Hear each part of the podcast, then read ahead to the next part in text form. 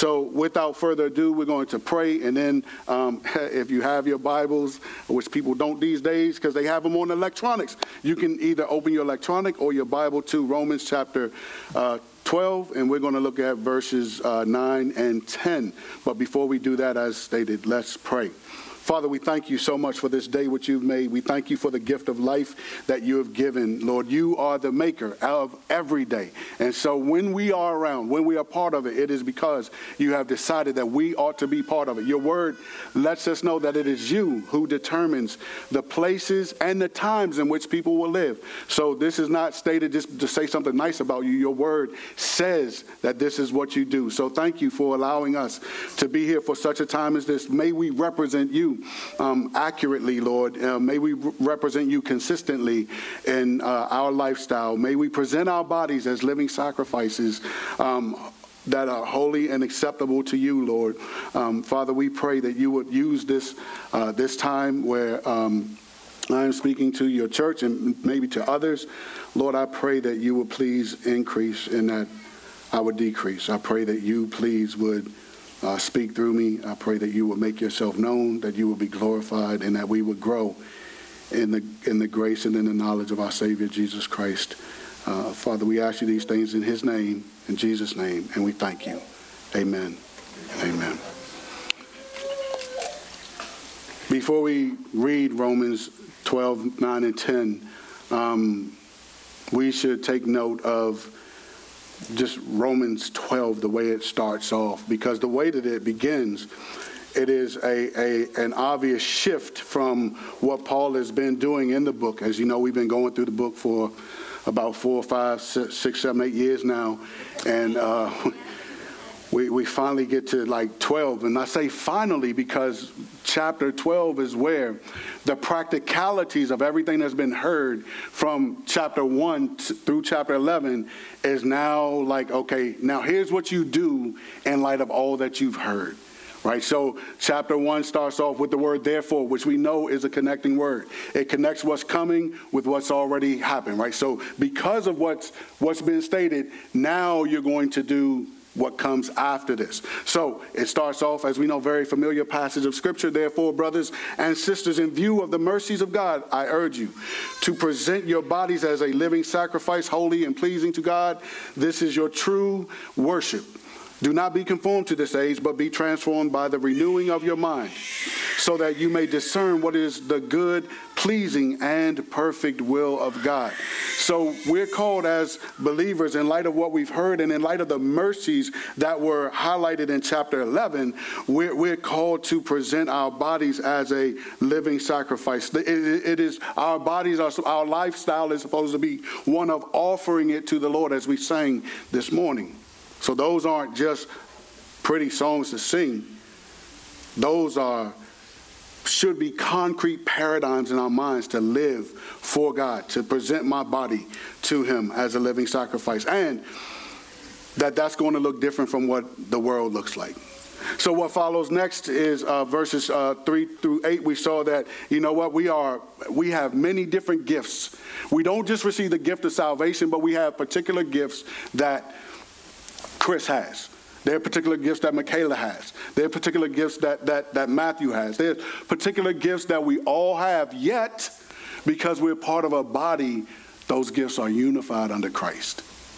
And so we're not just someone that's just highly gifted, but we're part of a body that's presenting itself as a whole to the Lord as a living sacrifice. So we see in verses 1 through 8 that we're, we're, we're living in a particular way for a particular purpose that is to glorify God. That is how we're supposed to live together. That's how we're supposed to behave together. Now, we're going to talk more about not just the behavior and not particularly it has some elements of behavior with it, but it's we're about to talk about how we express a particular mindset and paradigm that we need to embrace in order to reflect the Lord accurately. So we're going to talk about how we should be a culture of love, holiness, and honor. And love is the first of those. It says in Romans 12 9, let love, excuse me, let love be without hypocrisy. Detest evil. Cling to what is good. Love one another deeply as brothers and sisters. Take the lead in honoring one another. Love is tremendously important to believers. Now, if you're not a believer, it may not be particularly important to you. It doesn't have to be. You may love the people who love you. Everybody does that. But believers are supposed to love each other, who most of us didn't come from the same mother. Right. Right, but we're supposed to love each other. Sometimes we can make it hard on each other to love each other, but we're supposed to love each other. And we're supposed to have an element of love for the world. But right now, Paul is talking about together, us as a body. And so, love is tremendously important. The greatest commandment is what? To love the Lord our God with everything. The second one is like it to love your neighbor as yourself. Jesus, before he left in John um, chapter 13, verse 34, when he had washed their feet, he said, I give you a new command love one another. First John goes very hard when it talks about love. And I, I, I cannot, I would just, if you have an issue with love, is if you hear some things that let you know you need to grow in love, man, read First John. I, am going to say this off the break. Read First John, the whole thing. It's only five chapters. So you can read that, you know, probably as you eat dinner, eat breakfast. I mean, it's, yeah, it's not, it's not that long, man. A cup of coffee, you, you good. And also, one, one, one thing that's been very helpful for me in helping me, and you'll hear why I need to read this consistently. Um, but uh, 1 Corinthians chapter 13, verses 4 through 7a, those that in evaluating like what your love, whether or not your love looks like what the Lord calls you to, is going to be critical. If you have any issues with expressing your love 1 John 4 20 says this If anyone says, I love God, and yet hates his brother or sister, he is a liar, meaning he does not even love God. He or she can say what they want to say, but if they do not love their brother or sister, they are a liar if they also say, I love God. For the person who does not love his brother or sister, whom he has seen cannot love God whom he has not seen. Look at the practicality of that. How can you love someone you have never seen? How can you think you love someone you've never seen, never met physically, and not love the people who represent him in physical form? Those don't match. So the importance of love is that, you know what? If we say we love God but hate our brothers and sisters, we lie. We lie because you know what? It doesn't even make common sense that you can't love somebody that you see, but you're going to say you love somebody that you cannot see. I told you John goes hard in First John. In, in, in chapter 4, earlier uh, in, cha- in, verse um, 7, he says, Dear friends, let us love one another because love is from God. So you see the correlation. It's like, yes, the reason we can love if we are, if we are with the Lord is because love comes from God. It is not something that we have to gen up, but the Spirit of God positions us to love because God gives us love. And then the last half of the verse says, For everyone who loves has been born of God and knows God. So, love for the believer is crucial, it's critical, it's a non negotiable. But yet, unfortunately, love spoken verbally does not always look the way it should externally in the way we behave. So, to believers, this Romans is not written to unbelievers. To believers, Paul starts off verse 9 by saying, let love be.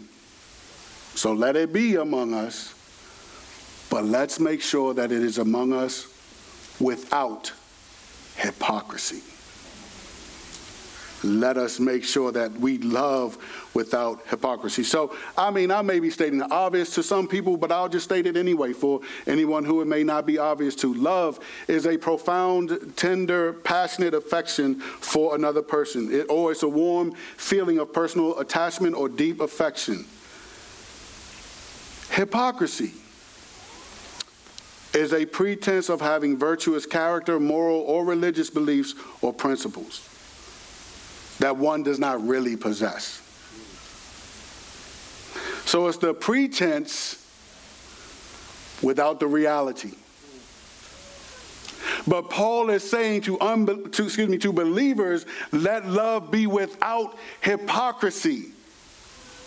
So that, brothers and sisters, there are ways that we can be hypocritical in our love. There are ways that we can be street smart about expressing love or being nice to people, which is, you know, some of the ramific- a ramification of love, without actually having any feeling of warmth or personal attachment. The verses that preceded verse 9 let us know that we are attached through Christ. We are part of a body.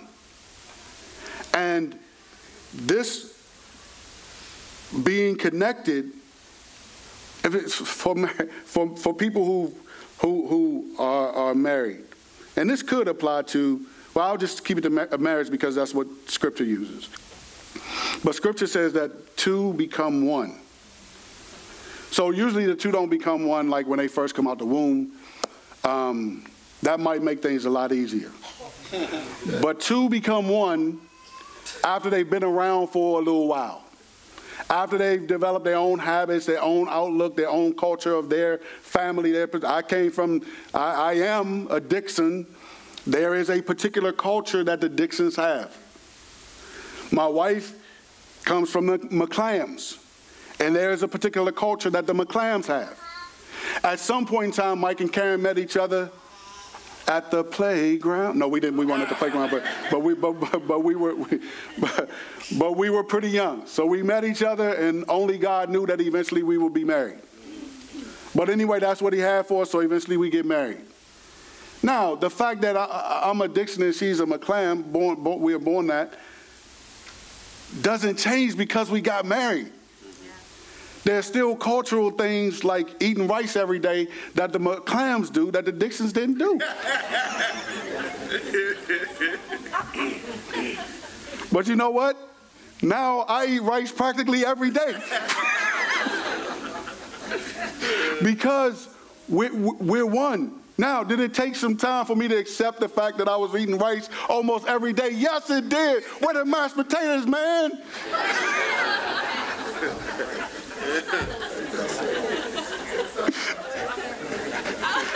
Can we just have mashed potatoes like once a month, please? Like, can we can we compromise here a little bit? Right, right.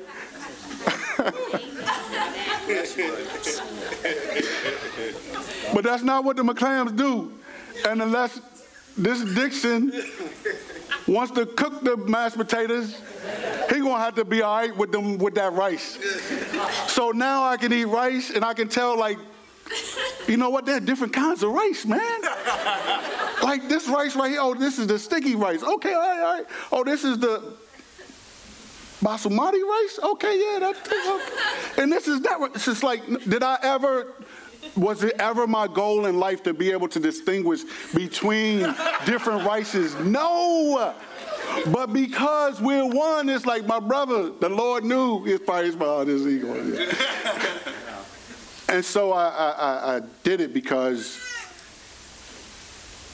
we're one. Was it smooth? I mean, it was smoother than a lot of other things.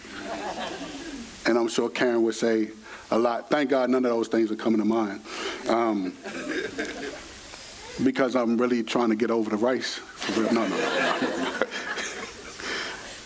But but but we're we're, we're one and what and what allows for something that's what what, are, what two becoming one is a process that takes some rubbing of some of the Dixon edges and the McClam edges to become the Michael Dixon, Michael and Karen Dixon culture, right? Our culture, the one culture.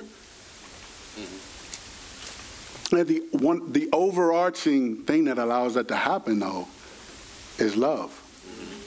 See, if you ever, if you've ever been in any kind of relationship, you know that once you see something you don't like about people, there is an ability to fixate on that thing you don't like about them. Yep.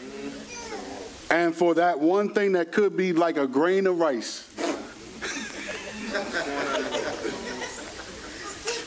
to become like some mashed potatoes with gravy and butter. No, excuse me. Uh, and just expand it to something that it was never meant to be. Yeah, is, is, is Karen perfect? Yes. yes. I've been married for 31 years. That's part of that, the two becoming one. Like, yes, perfect for me.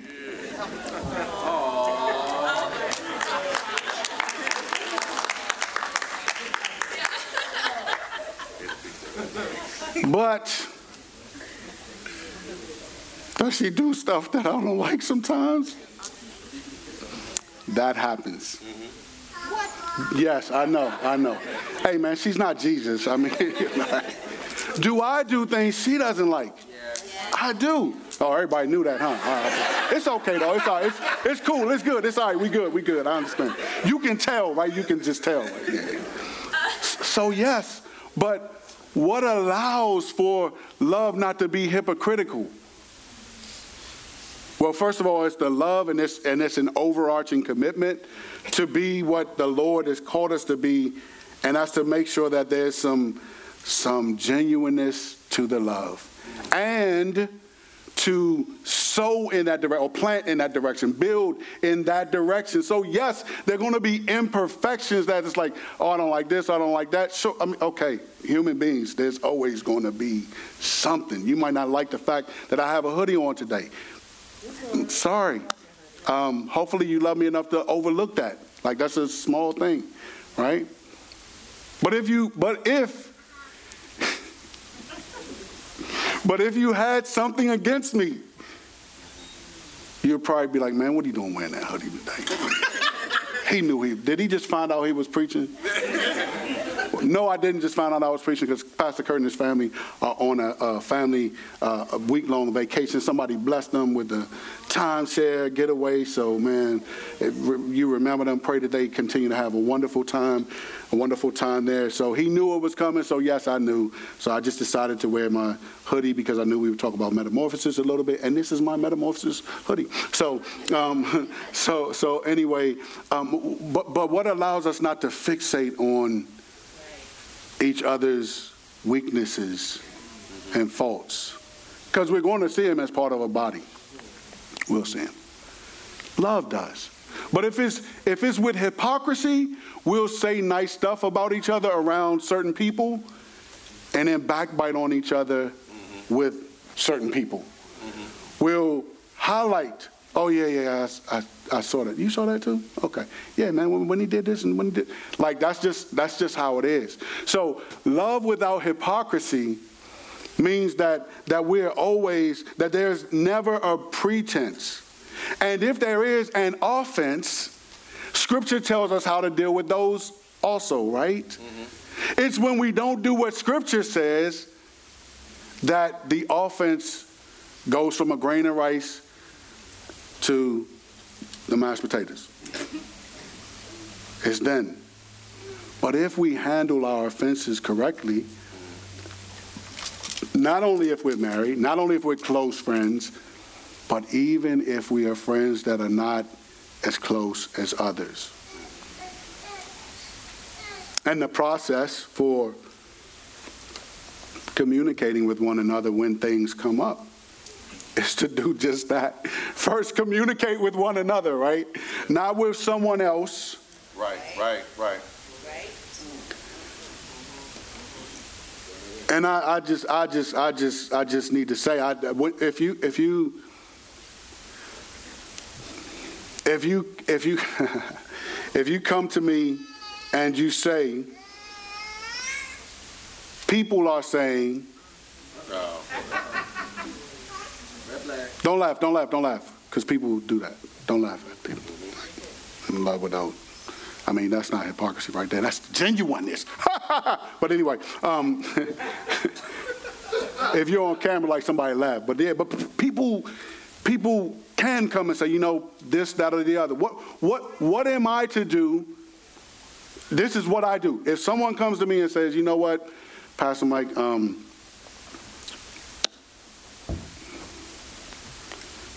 Billy Joel, because he don't go to this church. Billy Joel was XYZ, LMNOP. I'm not going to handle that for the person who came to me. Biblically, that is not my responsibility. And then I would even say, like, you know what? It would be irresponsible as one who's supposed to be a leader to handle that for you because Scripture lets me know that you're supposed to go to that person. Yeah. It lets all of us know that I, if I have an offense or if someone has sinned against me, I go to that person and I let them know either how something landed on me so that they can they can know because all all offense isn't because of sin. Some of it can be like the Dixon culture, the McClam culture, you filling your name culture. So, so they can be misunderstandings. But if we know we love each other, then we should know that we love each, each other enough so that if I come to this person, I know this person doesn't want to they're not trying to offend me. That is not their goal in life. They're not trying. They're not trying to. So they may want to be aware that uh, you know maybe even though the person who's presenting may not say it this way, um, but I may be sensitive in some areas. And if I am, man, that's just me, and I'm part of this body. So a you know here here's that. Now if it's sin.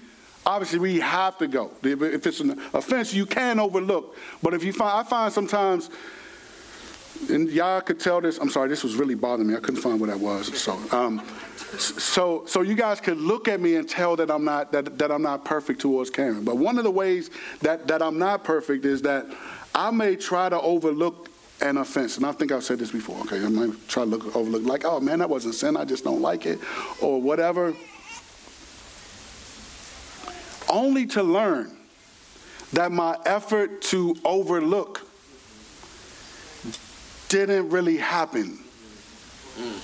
And I learned it because something similar would happen. And not only would I, the level of of offense would be such that it's like it doesn't even make sense to me. I'm like, what do you like like that for? Well, it's obvious that you didn't overlook the last time, and so this is just accumulating rather than okay this happened again and i need to remind. No so so that's one one way. Oh this happened again i need to remind. Or man why she always do that? I mean i'm a little older now to do that right? But but in my mind the what what what what equates to that could be happening in my mind like man she don't care about me man. Why she do that again Well, that happens because I haven't overlooked. So I found that it's better for me to just go and have a conversation. You might be more mature than me, and I'm not saying this as facetiously. You may just be more mature than me in that, and you may be able to overlook. But if you find that you aren't, then you need to communicate, right? right? So you go to the person, um, you share what you have to share, and then you know what? If there's some, if there's a, just like I don't see, like Scripture tells us what to do. Like if people don't listen to, or if they, if it's just like whatever, you know, it's like you can involve other people. Like there's no problem with that. The problem is when we involve other people before talking to the person. Right. That's the problem. But involving other people, a third party, there's nothing wrong with that. There's nothing wrong with that. Nothing at all. So, so in order to ensure that our love is without hypocrisy, we have to communicate. We have to speak with one another. We have to be able. We have to be willing to listen to one another. So it's not just speaking. It's this is a culture. So the culture means that we're able to to to withstand um, the, the, the elements of the culture. So it's not just that someone has to speak, it's also that others of us have to listen. And I think sometimes when people don't speak because it's hard for others to listen without getting offended, without without just taking it, just without canceling you, without like no, let that not be here. We can't get away from the responsibility to love each other. We've already seen that. John says we can't. We cannot get away from that responsibility. So we can't cancel each other.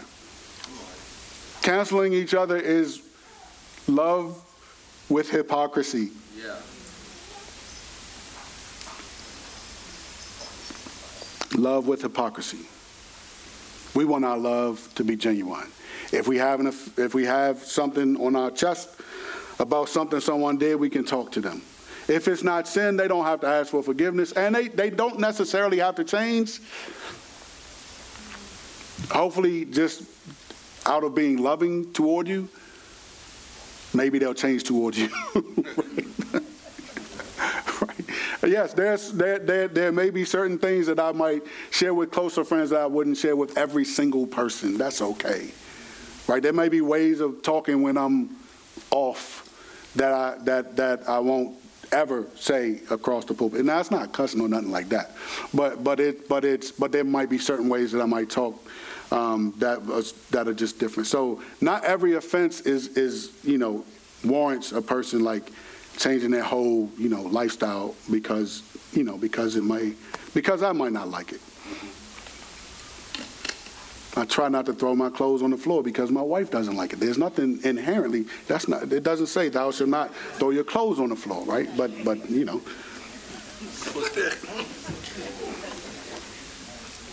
but let us love without hypocrisy. So love is so important that he's going to speak about it again in verse 10. But the rest of the verse says, so there's a period behind hypocrisy.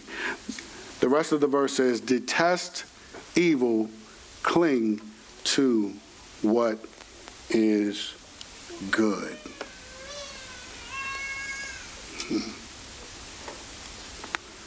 Do you detest evil?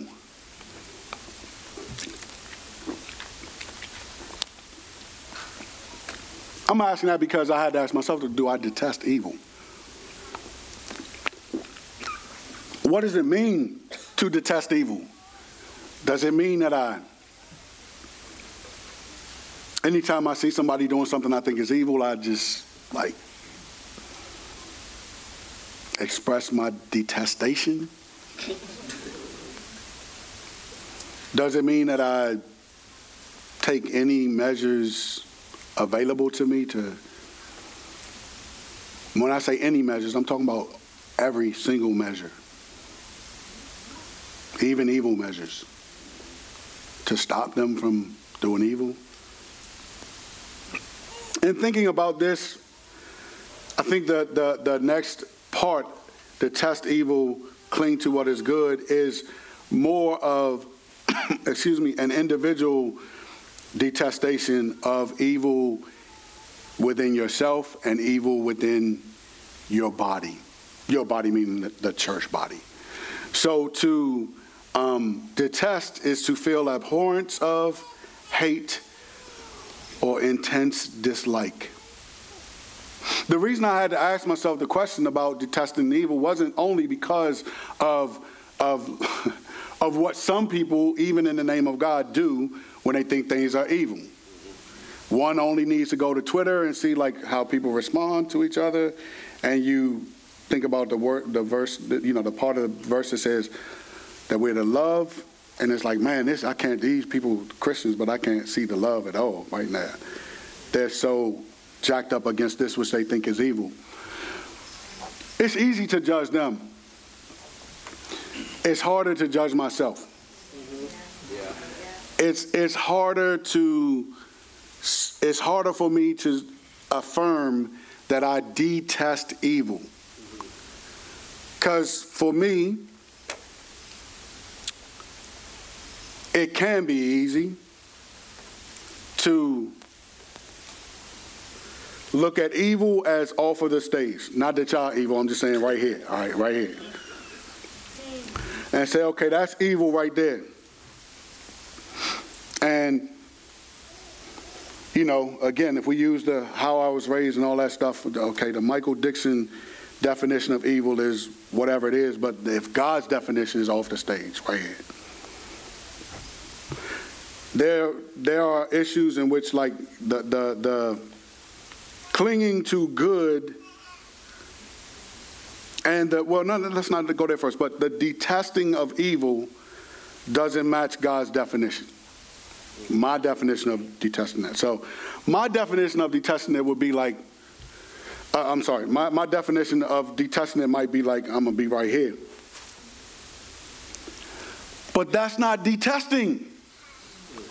Right? Detesting is to feel abhorrence. I don't know what, what you think about when you hear about abhorrence, but like, I kid you not, one time I went in a Shoppers and I went to a certain section and it smelled like somebody had left a baby's diaper, like right there.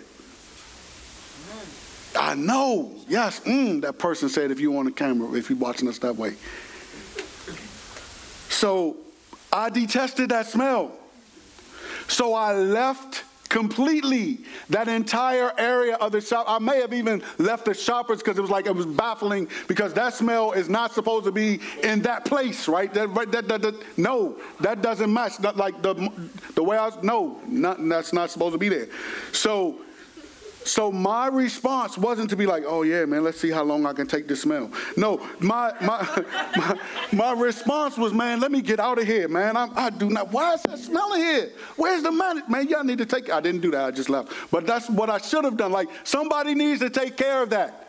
See, I can find that I'm instead of rolling out, I'm rolling up. All right, man. I ain't stepped down. I'm good.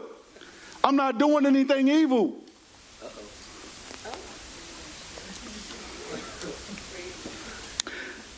Man, that's not that evil. This is what happens when you stay there. That's not that evil. You know what, man? There's some satisfaction in that. There's some, man. All right, man, hold on. I'm tripping right now. Man, they don't take all that, man.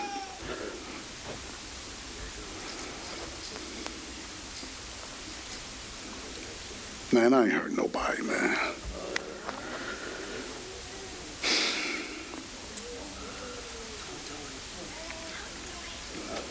Man, I'ma just nah man, don't do it.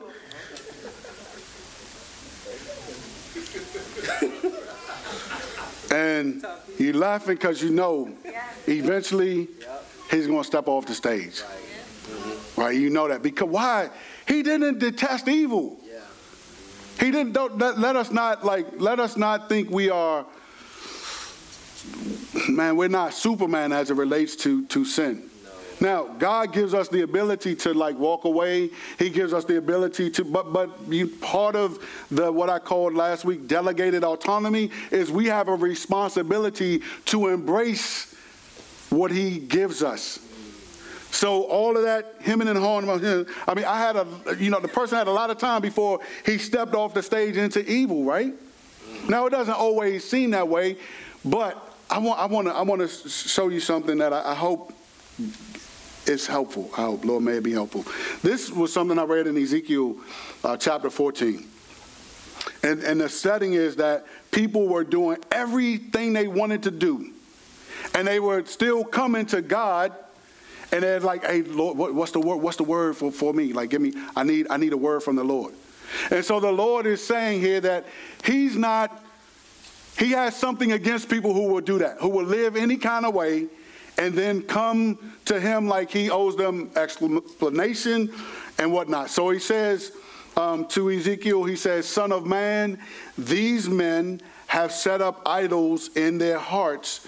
And so we understand idols in our heart, but this is the part that, that, this is the part that got me. And have put their sinful stumbling blocks in front of themselves. In front of themselves. So you're saying that if this is a stumbling block, I'm just basically saying, you know what? I'm gonna put this joint right here.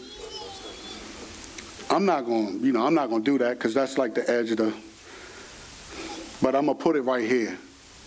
It'll be all right. I'm not. I'm not gonna embrace it. I'm not gonna embrace it, but I'm gonna just say it's just gonna be right there. But I'm not gonna embrace it. And if that one was another one, and I put it right here, and if I decided the stool was another one and I put it in front of the podium, or I remove the podium and put it there, then I have surrounded myself with stumbling blocks for myself. Not the devil, even though he's capable of doing that, not, not, not his minions, even though they're capable as well. The Lord isn't talking like that to Ezekiel. He's saying that these men have set up idols in their hearts and have put stumbling blocks in front of themselves. Sometimes, brothers and sisters, we put stumbling blocks in front of ourselves. It's not the enemy doing it, it's us. We don't detest evil enough. And so we make allowance for it by saying, ah, I'm not going to do it, but I'll put it right here. Right, right. I'm not. I'm, I, I just won't go. So instead of saying, you know what, I'm a fast from from technology. It's like, you know what, I just won't go to this site or that site, or I won't use this app. Mm. Or it's whatever you fill it. You fill in the blank. But it's not a detestation. It's not the way God sees it, right? In his word in the New Testament, Paul told the Corinthians that a small or a little bit of leaven, which is like yeast, it leavens the whole batch. And so, if we thought like that as it related to our sin, there might be things that are not sin, but are stumbling blocks that we would remove from our path. And that's what it looks like to cling to good. To cling to good looks like anything that's going to draw me to the edge to step down. I, am not even messing with it. I'm not messing with it because I'm going to cling to evil. Excuse me, I'm not going to cling to evil. God dog it. We're going to cling to what is good. We're going to detest evil and cling cling, like in the movies, man. oh, I won't let you fall. They're clinging, right? They're clinging. If you saw what Endgame, I think it was. Uh, Black Widow. Anyway, they, they, they, there was a clinging, right? But eventually, he, he couldn't hold her up and she falls. So I'm assuming most people have seen Endgame. If, if, if not, okay. You ain't seen it, Okay, all right, all right.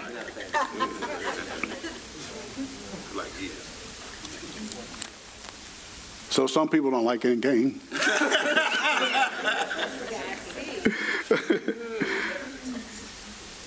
but to cling, that, that, that gives a picture of like with all your might, everything you got. I'm not falling. I'm not, I'm not, I'm, I'm, I'm, I'm stay. So we're supposed to love with, with, without hypocrisy. We're supposed to detest what is evil and cling to what is good. And clinging to what is good and detesting evil, that starts with us as individuals. And hopefully, we have the culture that allows and affirms that, that uh, characteristic as a part of what of, of who we are as a body. Now, lastly, we're supposed to love brothers and sisters deeply. Well, this is the last, but this is close to last. love one another deeply as brothers and sisters. And we've already spoken um, about love a, a, bit, so we won't belabor the, the point. But um, but I will ask a few questions. Uh, you know, and, and one of the questions is, what, what is your love level for uh, your brothers and sisters in Christ? Level, your love level. Yeah, like you know. If I were to say, man, on a scale of 1 to 10, 10 being the strongest, 1 being the lowest, is yours a 3? Is it a five? Is it a seven? What is it? And whatever it is in your own mind, is that what you believe? Is that the level that you believe God wants you at? Mm-hmm. If it's not, I would say, hey, do like me. That 1 Corinthians 13, 4 through like 7a. Not only not only uh, uh, read that, but I would also say the book on bitterness that we went through. In the back, there's an appendix, uh, an appendix, in which you can just like he gives like like wise advice in terms of like making sure your love looks the way it's supposed to look. Because this is how my love can look. So so part of my love is is to protect. So that's that's what I do. I protect. So if some, but if somebody does something that doesn't allow me to protect them, then I've, I've, I've studied myself and seen like, hmm, man, I really like get offended because I think like, hey, I'm just trying to show my love by protection. So like, listen to me, and if you don't, then man, you just want to, you just want you know harm to come to you. I remember Karen and I were having a conversation, and I, I don't remember the, the the back and forth, but as we deconstructed it, and I told her what was going on in my mind her statement, and I may have shared this before because it was so like enlightening to me. She was like, you know what? Man, you know what? When you explain that, that sounds very loving. She was like, but my experience of you when it was unfolding was not loving at all. And it was like, oh, oh, man, thank you. God, oh, oh, help me, Lord. That's how it is sometimes. It's like, man, it might hurt, but like it might be Thank you. That I needed that.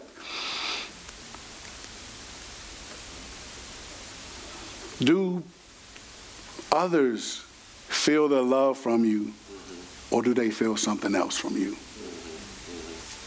Is your love loving? or is it something else? My love has been something else. But that, that, that statement that was stated years ago obviously is something that has stuck with me because I realized that, you know what? Man, I can make my love about me and not the Lord. I mean, the Lord's love is always loving. You can tell.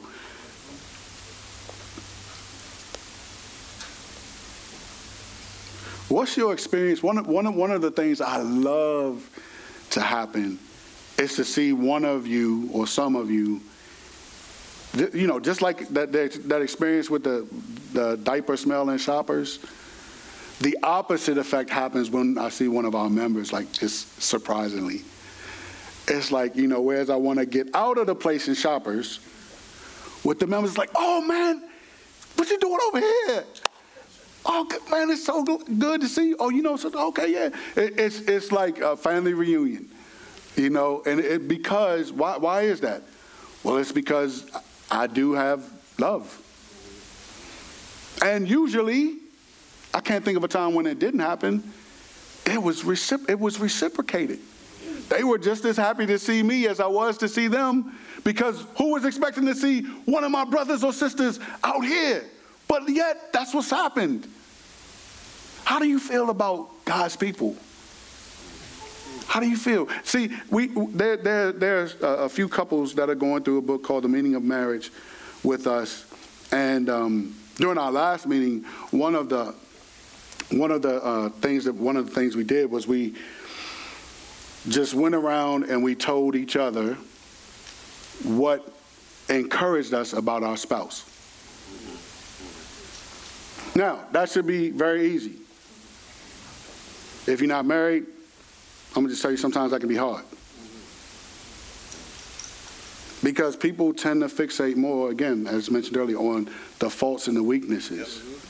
And so after we finished that exercise, people were saying, Hey, thank you so much for asking that question. Why? Because all of the encouraging stuff wasn't what was at the forefront of the mind. It may not have been bad things, but it was like, you know what, I hadn't thought, I, you know, now that I am tasked to think about this. It's like when somebody, if you ask me how I'm doing, it's like, man, I'm not walking around thinking like, how am I doing right now? Yeah, I'm doing good right now. How I'm doing right now? Well, I'm just discouraged right now. How I don't go around thinking that. So if you say, how are you doing? Because I want to give you the correct answer, I'm be like, let me think about that for a moment. So by taking the time to think about it and articulate what encouraged us about our spouse, it had a transforming effect on just people's outlook in the moment. Now, that's just one moment. But I think what, what, what that shows me is that we need to be having encouraging thoughts about each other at the forefront of our minds. Yeah. Not just in marriage, but as brothers and sisters in the Lord. We need to be able to give each other the benefit of the doubt. Why? Because we love each other. But we don't just love each other, we love each other deeply as brothers and sisters in the Lord. Because I don't know what your brothers, your relationship with your brothers and sisters are like, so we'll just say in the Lord, we'll add that.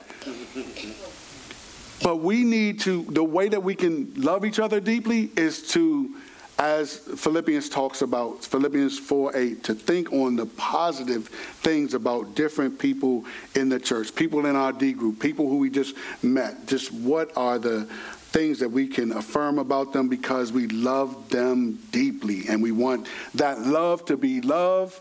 We want it to come out in a way that communicates, man, sis, I love you with the love of the Lord. And if we do that, then it will make it easy to do the last thing uh, that's uh, that we're told to do here. It's, and that is to take the lead in honoring one another. So it's not just wait for somebody or wait till a worthy of honor Sunday, but it is it is to express. A lot of times, you know, we have this phrase and everyone's heard it like we want to give people their flowers while they can smell them. Like it's easy to think about all of the good stuff like after you have no recourse in terms of communicating for them hearing it from you. Well, instead of falling into the category where we haven't done that, let's lean forward and take the lead in honoring one another. Let may that be one of the things that people notice about when people come to Solid Rock Church. One of the things they notice off the break is diversity, diversity, diversity. It's, it's so it's that's what they, they notice. Another thing they notice is that people like to hang out after church. Yes, yes, it's been that way for, for decades. Yes, it's been that way as far as I can tell from probably from the inception. I wasn't here then, but I didn't come too long after that. But it's like, okay, well, yeah, they hang out. May another thing be that we take the lead in honoring one another. Amen. That we always can say something positive, something we appreciate about someone else. And may we make it our our habit, our, our lifestyle to say, you know what? I'm going to think about something positive about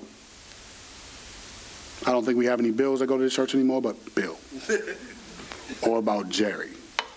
Or about uh, Sally. Like, I'm going to do that. And as a matter of fact, I would ask you, even if you're moving the tables, um, to find one or two people that you can take the lead in honoring today. This isn't a worthy of honor Sunday, but every Sunday we're together, and we should we should hold this uh, as as close now closer now than we ever have because of the past two years. Uh, we should know more than ever that um, every Sunday is a worthy of honor Sunday, every last one of them, because we don't know when anything will change. And we never, we, none of us knows when we're leaving or when anyone else is leaving.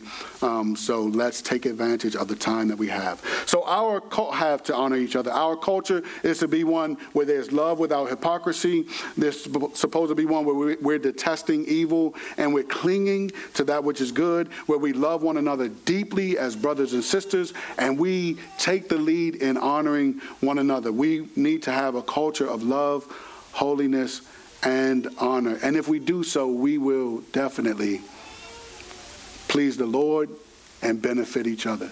Let's pray. Father, thank you uh, again for the opportunity to speak to your people. I pray that you, by your Spirit, would apply um, apply as you see fit. Uh, Lord, I pray that you would help us to apply as well. I pray that you would help us to have a culture of love holiness and honor. Lord, I pray that you would use us for your glory in each other's lives and also within the context of the community in which you have placed us.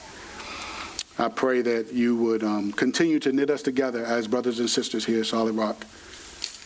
I pray that you would do this for your glory and for our good. In Jesus' name, amen. Amen. amen.